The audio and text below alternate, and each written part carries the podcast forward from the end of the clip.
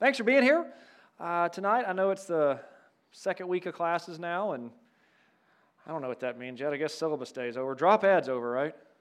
Or y'all call it ad drop, don't you? It was drop ad back in my day because there was no way we were adding a class before we dropped another one.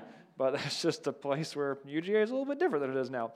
Uh, well, hey, uh, my name is Donnie Holliday. I am one of your staff members, and uh, just thankful for another Thursday night uh, here at Christian Campus Fellowship, the Big Blue House on Milledge, as we refer to ourselves. So, whether uh, you are here in the room or joining us on the live stream, thanks for doing that.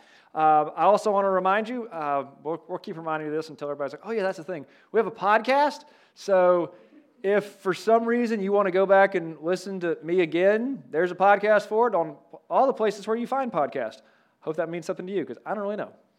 But I'm on Spotify, but I don't even, I, I still have commercials on Spotify. I don't even pay for it. I'm that old school. Yeah, I know, right?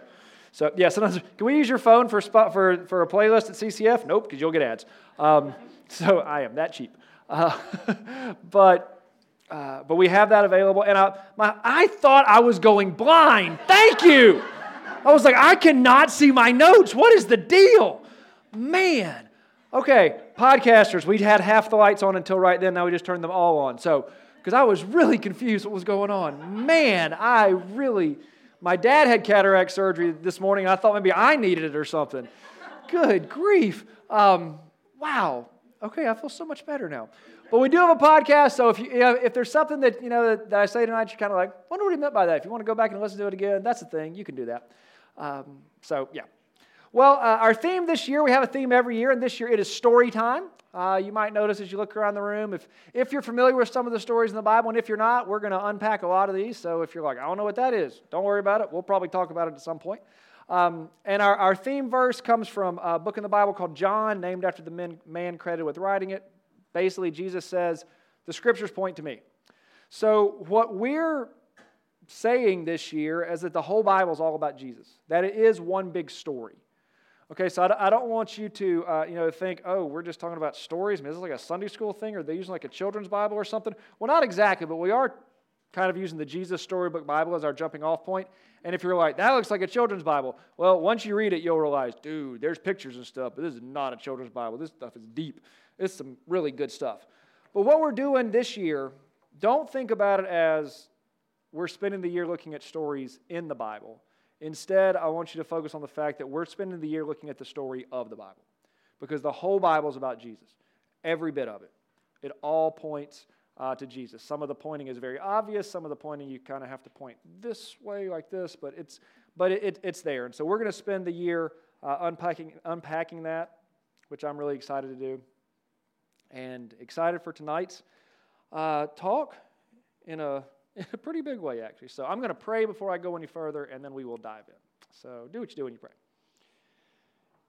God, uh, I thank you for tonight. I thank you for another Thursday at CCF. And um, God, every time when I get up here, I am, uh, I am aware that I need you to speak for me. Uh, some nights I am uh, more keenly aware of it, and tonight is one of those. So I pray that you would get me out of the way, that you would not let anything come out of my mouth that is not of you that you would say exactly what you want to say uh, for me, and that you would hear for each of us exactly what you want us to hear. Uh, we love you, God. Uh, we thank you for Jesus. We thank you uh, for the Bible as, as His story. It's in Jesus' name we pray. Amen. All right, so uh, as a pastor, uh, I get asked a lot of questions. Um, a lot of questions. You know, stuff like, dude, Donnie, why is there a talking Bible, a talking Bible, talking talking donkey in the Bible. Or things like, wait a minute, Jesus had brothers and sisters? Or like, what is up with this dude Paul? Why is he so down on women? And I love when questions get asked. If you're like, if you're like, Paul, who's is that another staff member? No, no, no. Paul's a guy. Paul's a first ever Christian missionary, traveled around the Mediterranean world telling people about Jesus, wrote a bunch of letters, uh, started a bunch of churches, wrote a bunch of letters to those churches, and a lot of those letters have been uh, preserved. And there are a couple sentences here and there that make people think uh, Paul uh, doesn't really think uh, too much of women. And let me just say this when those questions are posed, when they're sincere and honest questions, even if they're really difficult questions, I love it. That I literally uh, this week have had a really long text exchange with a, a student who's, who's reading some difficult stuff in the Bible. is like, what is up with this? And I really enjoy that. Now, I'll just tell you straight up you text me when I'm at home with my family, you're probably not getting a text until the next morning, but you will get a response because I love talking Bible when, the, when those questions are sincere. Now, please don't ask me if God can make a rock so big that he can't move it because that's a waste of both of our times. I'm sorry. That, I don't, I'm not interested in somebody trying to play stump the preacher. But if you're asking a sincere question, I will tell you that the talking donkey in the Bible is there to get our attention, just like it got the attention of the dude who was riding it when it started talking. Incidentally, that guy's name is Balaam. You can read about that in a book called Numbers, that even if you're not a math person, is not as boring as you might think. And Balaam not only talked with the donkey, he argued with the donkey and lost the argument to the donkey. The Bible's fascinating stuff. Uh, Jesus had siblings. He sure did. One of them, we know his name was James. James wrote a letter to a bunch of Christians uh, that was preserved and taken care of, and we actually uh, have it at the end of the Bible. So James thought his big brother was the Son of God. Now, I'm an only child. I don't have siblings, but for those of you with a brother, what would he have to do to convince you that he was the Son of God? It's just like, yikes. Was like, I don't even know. Um, and why was Paul so down on women? He wasn't. There are a couple things that if you do what a lot of people like to do and pull it out of context, you might think that. But if you read from the beginning of Romans, the first letter attributed to Paul, to the end of Philemon, the last letter attributed to him, if you read all of that openly and honestly, you can't come to the conclusion that Paul disrespected women. He calls one woman a deacon. That was a male church leadership term. He calls another woman an apostle. The only woman in Scripture who's called an apostle, Paul calls her an apostle.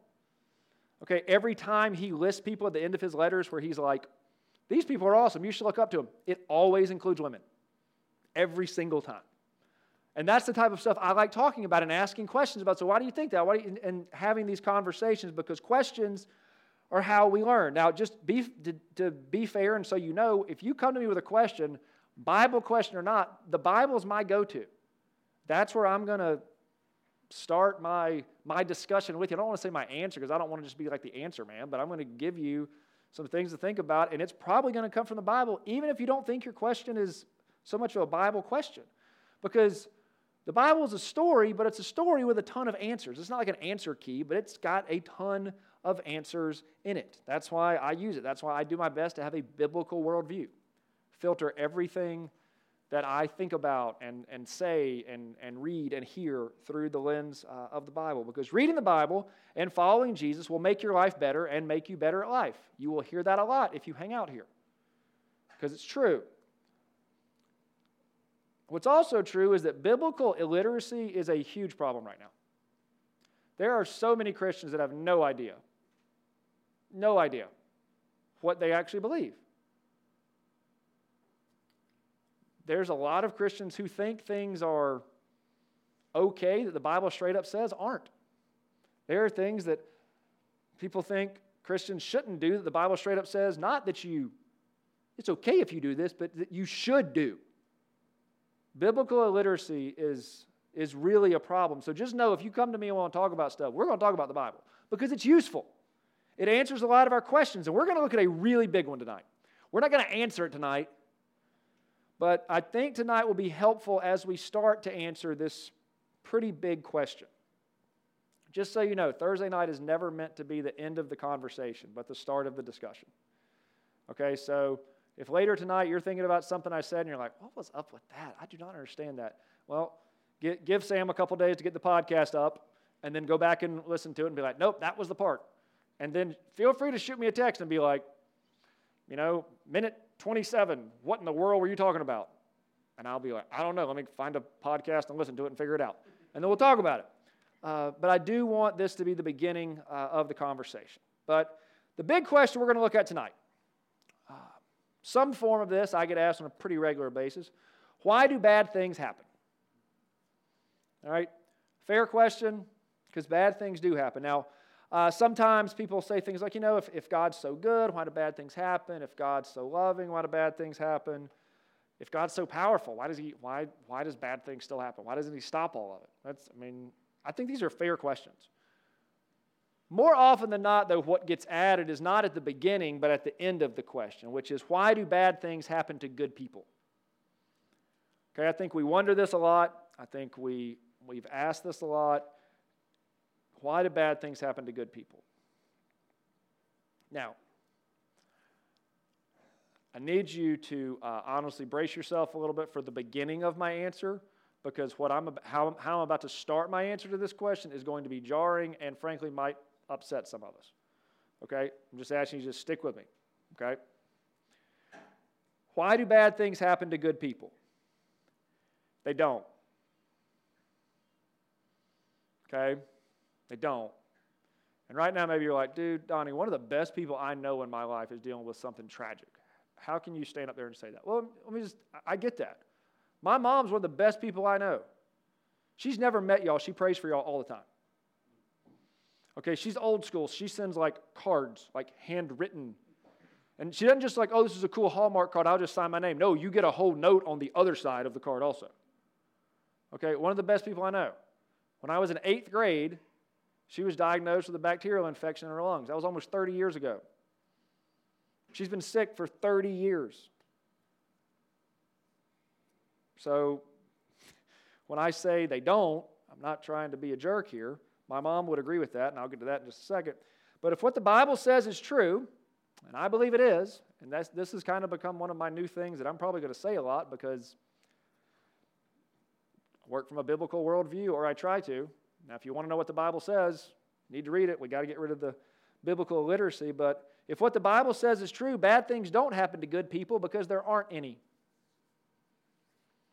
That man named Paul, who I was talking about earlier, had this to say in a book written uh, to the, to the um, Christians in Rome Romans 3 uh, 10 through 12. None is righteous. Nope, not one. No one understands. No one seeks for God. All have turned aside. Together they have become worthless. No one does good, not even one. Thank you. You'll notice it's in quotes. It's because he got this from Psalms, a book earlier in the Bible. So it's not like Paul was just spouting this out because he was having a bad day and was mad at the people in Rome. This is throughout the Bible. And our response to something like that, that you know, I'm not a good person, is well, okay, Donnie, I know. I mean, I know I'm not perfect, but it's not like I'm. And then think about how you're going to finish that. It's not like I'm as bad as them. I mean, I'm no angel, but I'm not as bad as they are. I mean, I'm not perfect, but I'm, I'm not as bad as that dad on the beach I saw a couple years ago who, as he was setting up the tent, being a dad on vacation at the beach can be stressful, y'all, because by about Wednesday or Thursday, unless it's a beach that lets you keep your tent set up, setting that thing up over and over again gets a little old. This dad had had it and he's setting it up, and the kids just the kids are being kids. They, you know, he, he got a head start, and they come running through and just throw their stuff and take off running because that's what kids do. He starts calling them back, and they're not coming back fast enough. And I am not kidding y'all. This grown adult dad reaches down, grabs his daughter's um, sandals, and chunks them down the beach. And in one of those moments, when, and if you ever have kids, you'll have these moments where the parent and the child kind of switch spots. The little girl looked up at him and just went, she's like eight. She's like, why'd you do that? and I'm watching this unfold. And it's like God gives me, if, if NCIS fans, he gives me like a Gibbs slap to the back of the head, and he's like, uh huh. That's why people aren't the standard. Because it's like, I may not be a perfect dad, but I'm better than that dude. Well, that dude could find a dad he's better than. Okay, those of us that claim to follow Jesus, other people aren't the standard. Jesus is. Okay, and so maybe we ask ourselves and, and we push back on this. Okay, so maybe we're not good, but God is. And so if God's good and loving and all that, why does bad happen? Don't worry about to two good people. Just why does bad happen if God's good? And here's how I want to answer that question. I want to, I want to do what, um, what a CCF alum likes to call a Jesus juke. I'm going to do what Jesus would do. When Jesus is asked a question, he does one of two things. He asks another question, Jesus had to be a remarkably frustrating individual.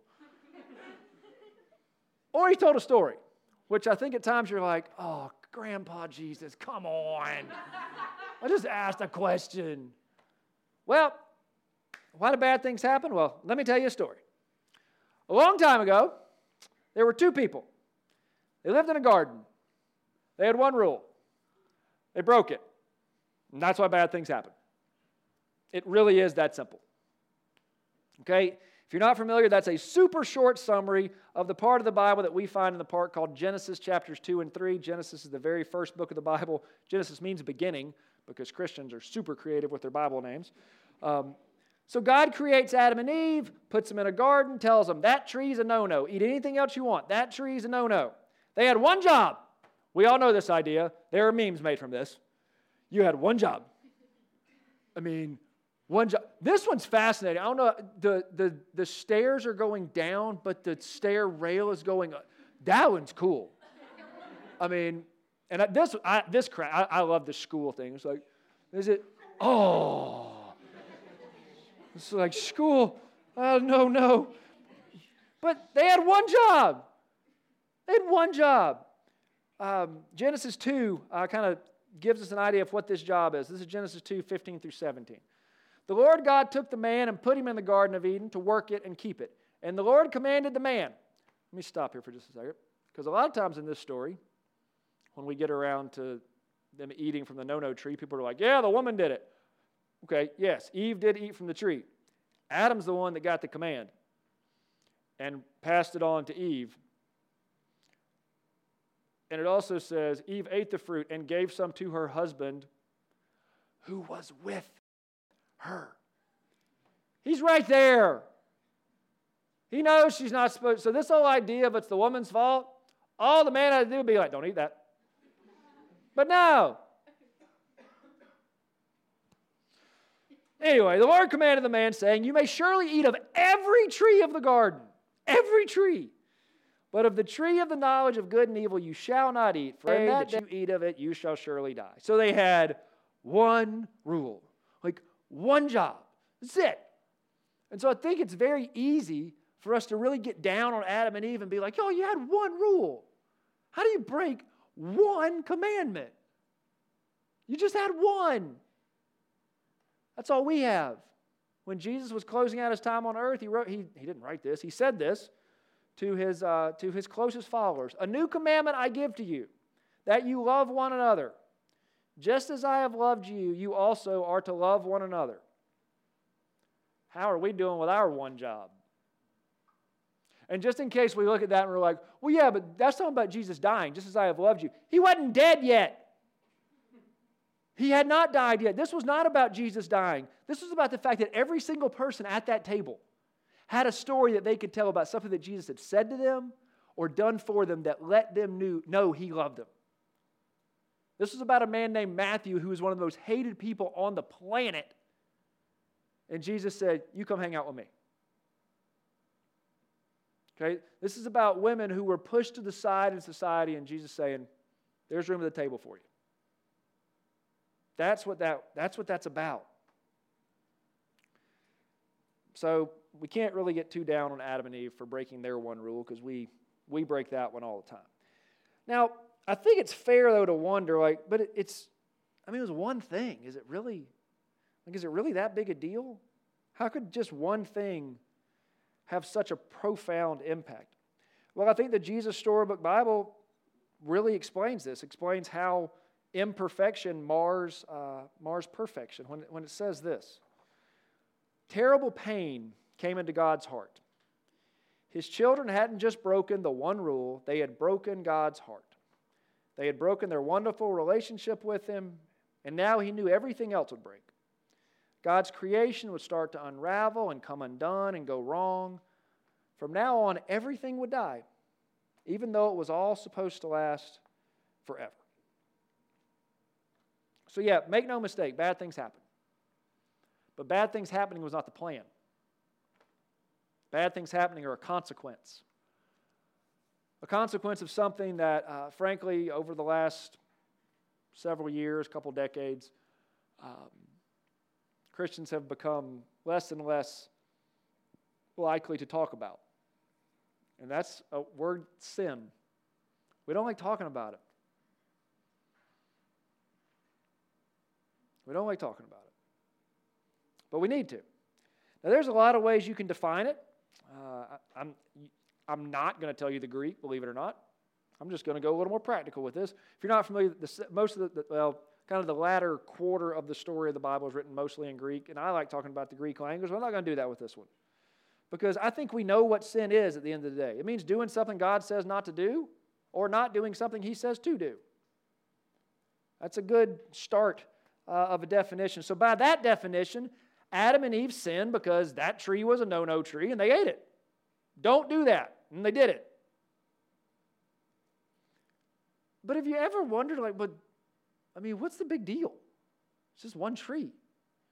And here's where it's one of those places where if you're a Christian, I have one response for you. And if you're not, kind of like, well, let me get to that answer for you in just a second. But if you're a Jesus follower, the fact that God said don't do it's good enough. Period. Now, the cool thing about God is He's okay with us asking questions and kind of explains Himself in places where, honestly, I don't think uh, He really needs to uh, or has to, but it's nice that He does to kind of give us an idea because sometimes we're like, what? Like, why didn't He want them to eat from that tree? Like, not so much why was it a, was it a sin that they did, because, okay, I can see that's disobedience, but why did He not want them to eat from that tree? The Jesus Storybook Bible tells it this way, and, and, I, and I love this.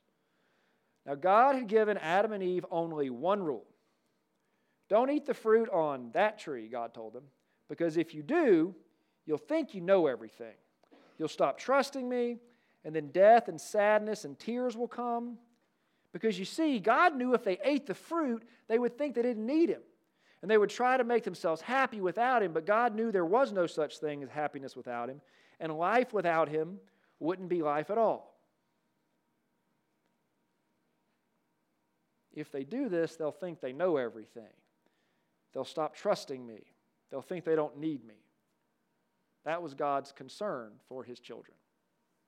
Then and now.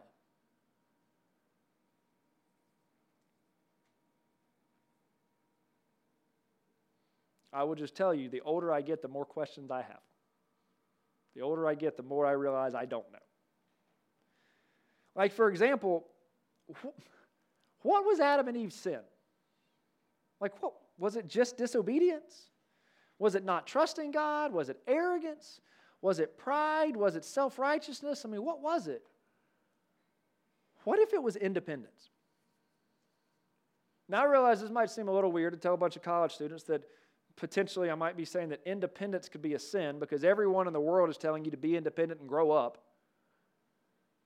And yes, maturity is important. But what Adam and Eve did wasn't about them wanting to grow up, it was about them wanting to not be dependent on God. Thinking we don't really need God, thinking we're good enough on our own, thinking I can do it myself.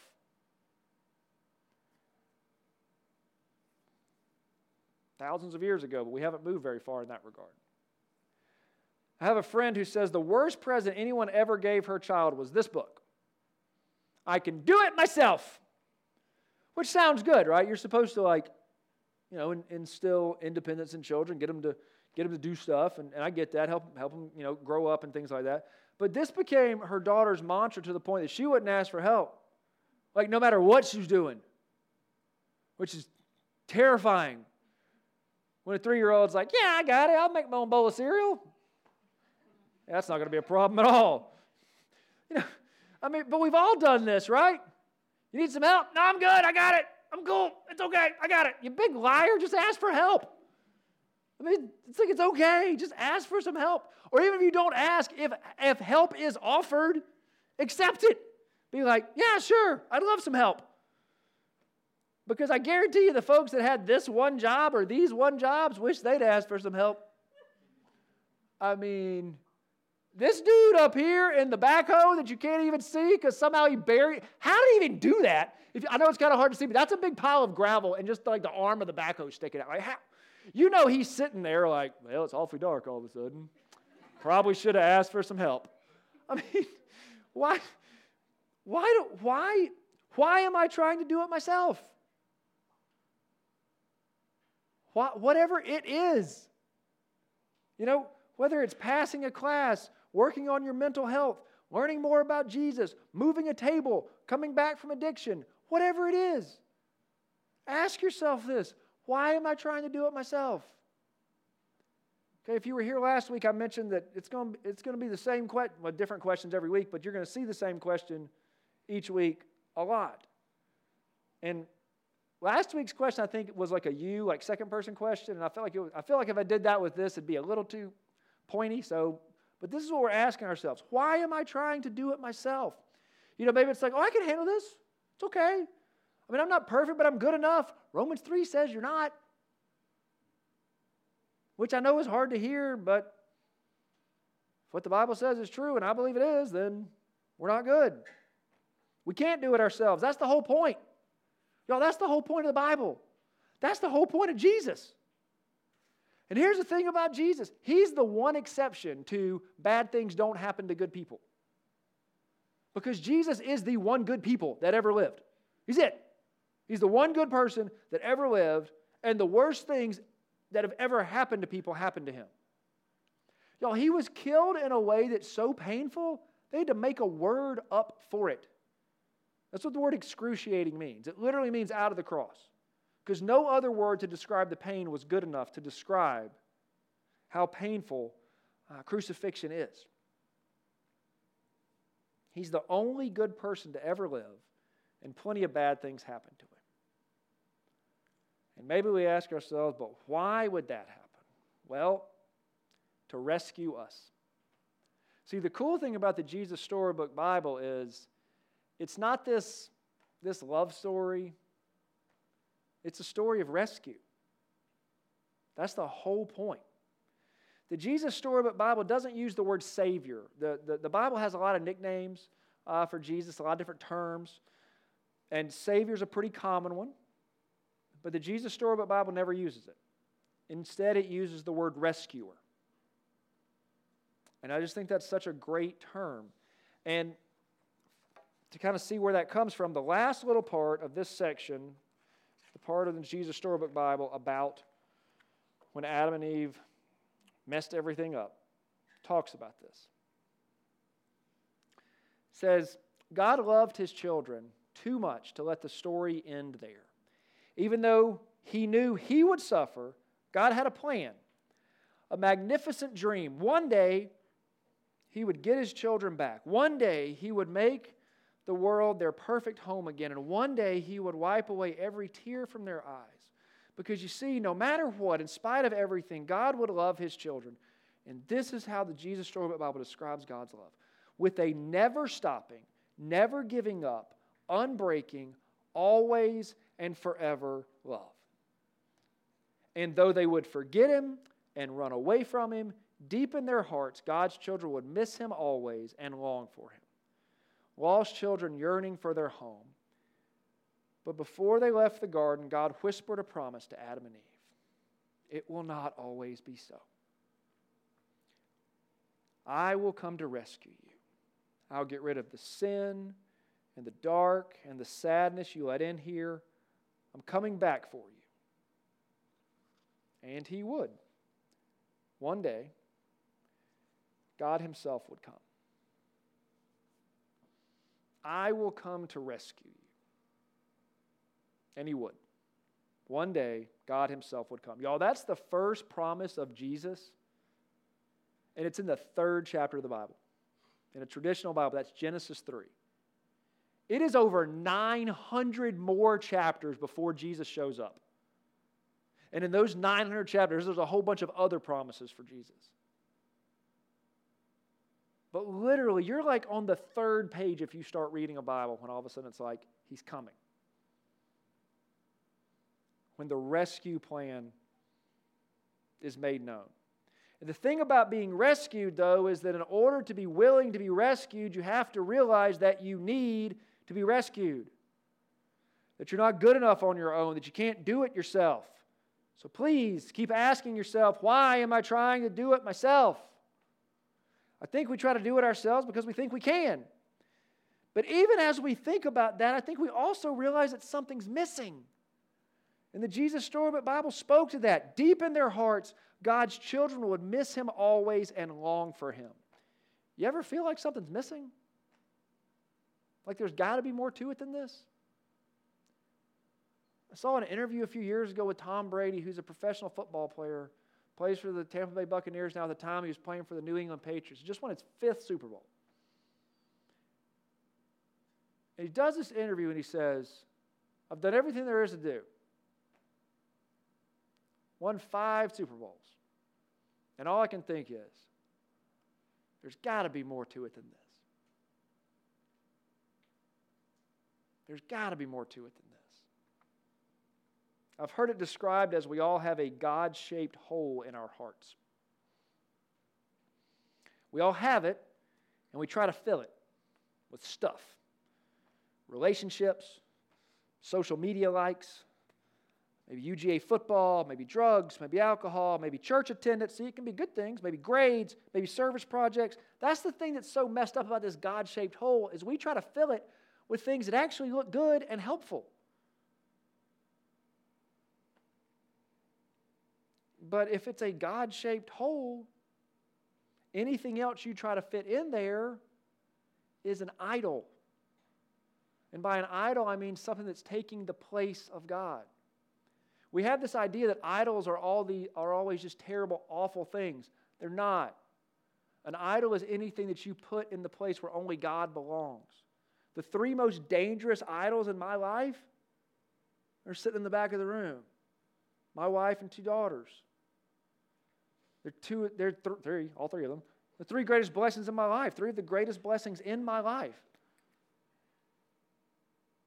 But if I put them in a place, if I try to make them fill that God shaped hole, they can't do it.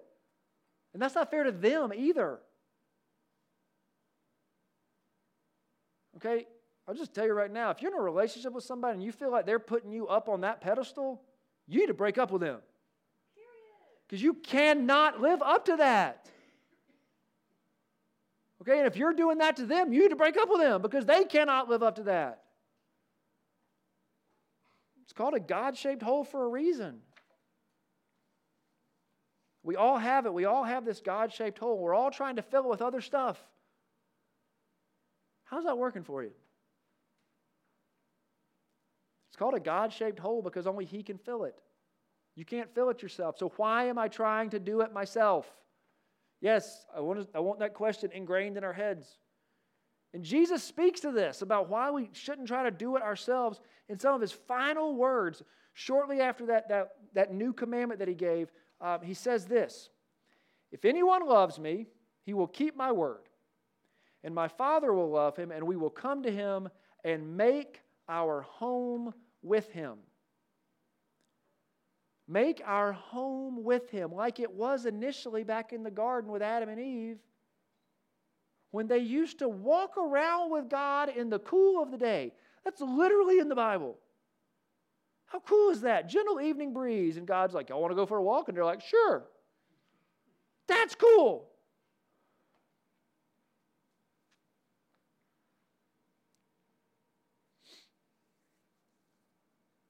We're not supposed to try to do it ourselves. We're not supposed to walk alone. So why am I trying to do it myself? I mean, could it be because I think I know best? Well, Jesus said, if you love me, you'll keep my word. The word that the Jesus Storybook Bible says shows you how life works best. That's why I try to have a biblical worldview, because it shows you how life works best. The word that I believe will make your life better and make you better at life. Adam and Eve thought they knew best too. They stopped trusting God here are some second person questions that are hard, but they stopped trusting God. Have you? Just be honest. Did you ever really start? Do you need to restart? We live in a world that tells us to pull yourself up by your own bootstraps. You ever tried that? Okay, live streamers, I'm to disappear for a second. You can't do it.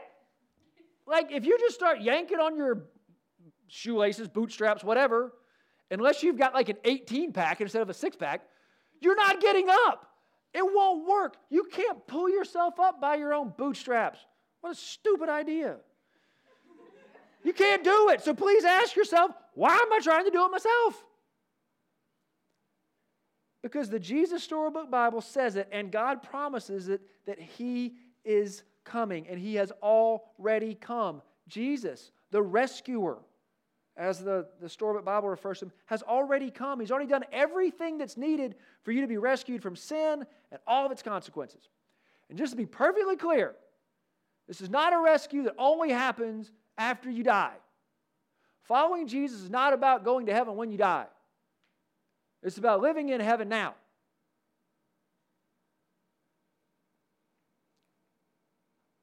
It's about stopping trying to do it yourself, letting Jesus rescue you, and giving Him your life because He already gave you His. It's a terrible trade. His life, good, perfect. Mine, yours. I mean, but Jesus is just like, here, I'll give you mine. All you got to do is realize that you need to be that you need to give me yours. Let me rescue you from your messed up life, and I'll give you my perfect life. Because Jesus will make your life better and make you better at life.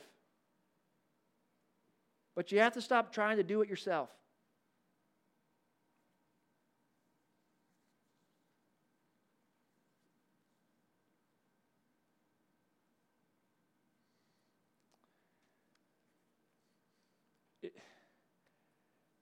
it's not complicated.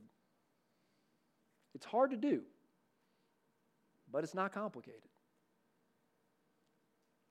And if we think, I don't know, Don, I think it is complicated. I don't, I don't know, I don't know enough.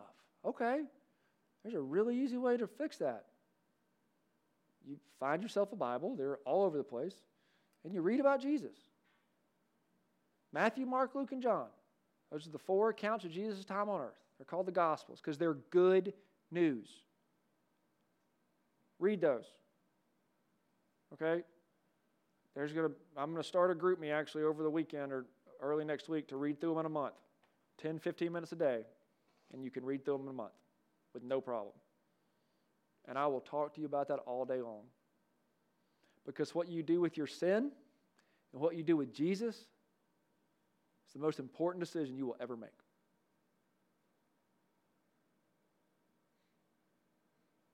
It's that simple. Jesus wants to rescue you from your sin. Whether or not we let him is the most important decision we'll ever make. So may the grace of the Lord Jesus Christ and the love of God and the fellowship of the Holy Spirit be with us all as we stop trying to do it ourselves and let Jesus rescue us. Let's pray.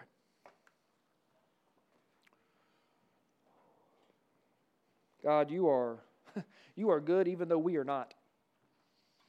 And I thank you for that. Thank you for loving us and taking care of us. I thank you for doing everything necessary to rescue us, God. And I pray that you would just help us see that trying to do it ourselves just isn't going to just isn't going to do it. Doesn't work. Help us to trust you. Help us to ask questions of people that we trust to help ourselves trust you.